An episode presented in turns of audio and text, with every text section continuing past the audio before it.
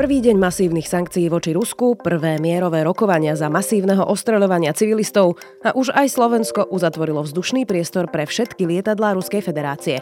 Počúvate večerný briefing všetkého podstatného o vojne na Ukrajine. Moje meno je Zuzana Kovačič-Hanzelová a toto sú správy z pondelka 28. februára. Situácia v Kieve je pod kontrolou, oznámila hneď ráno ukrajinská armáda. Na Kiev podľa ukrajinských zdrojov dopadli tri strely.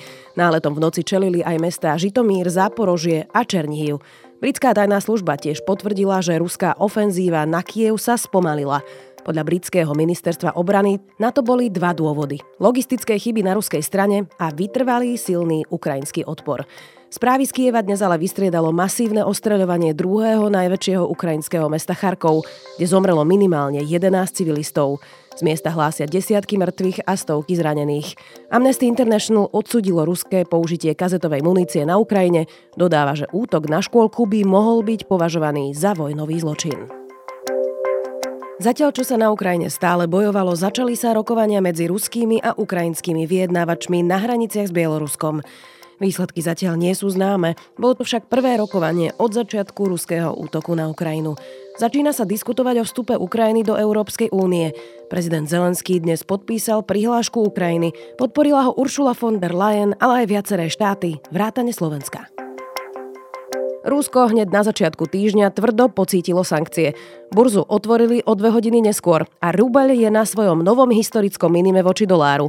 Klesol o takmer 30% Západ odpojil vybrané ruské banky od globálneho systému SWIFT a prišiel aj zatiaľ najtvrdší krok. Európska únia a Spojené štáty oznámili zmrazenie rezerv Ruskej centrálnej banky v zahraničných menách. Týka sa to asi polovice ruských rezerv, zvyšné majú v Rusku alebo v Číne. Ale aj zablokovanie ich polovičky môže výrazne narušiť schopnosť držať hodnotu rubľa v rozumných rámcoch.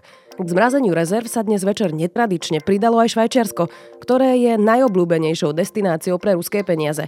Krajina tak dala bokom svoju dlhoročnú tradíciu neutrality, ktorú zastávala aj počas druhej svetovej vojny.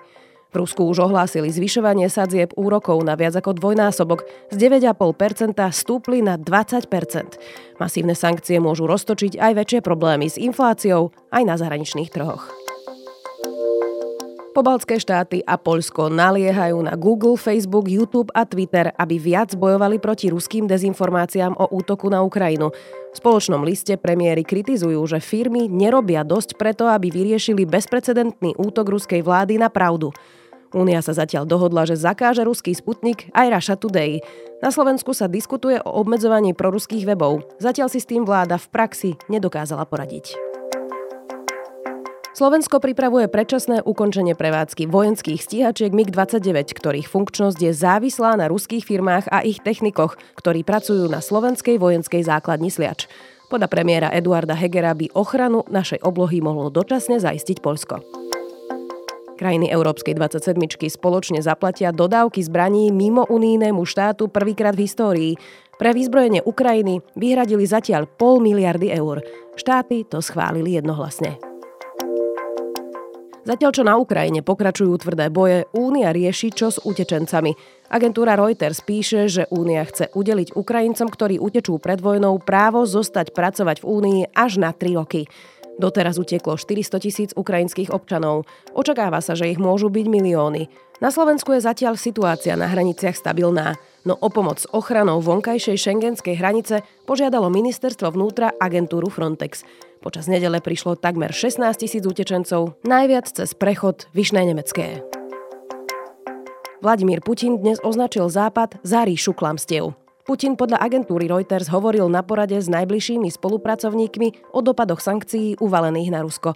Rokovať má dnes mimoriadne aj Rada pre ľudské práva OSN v Ženeve.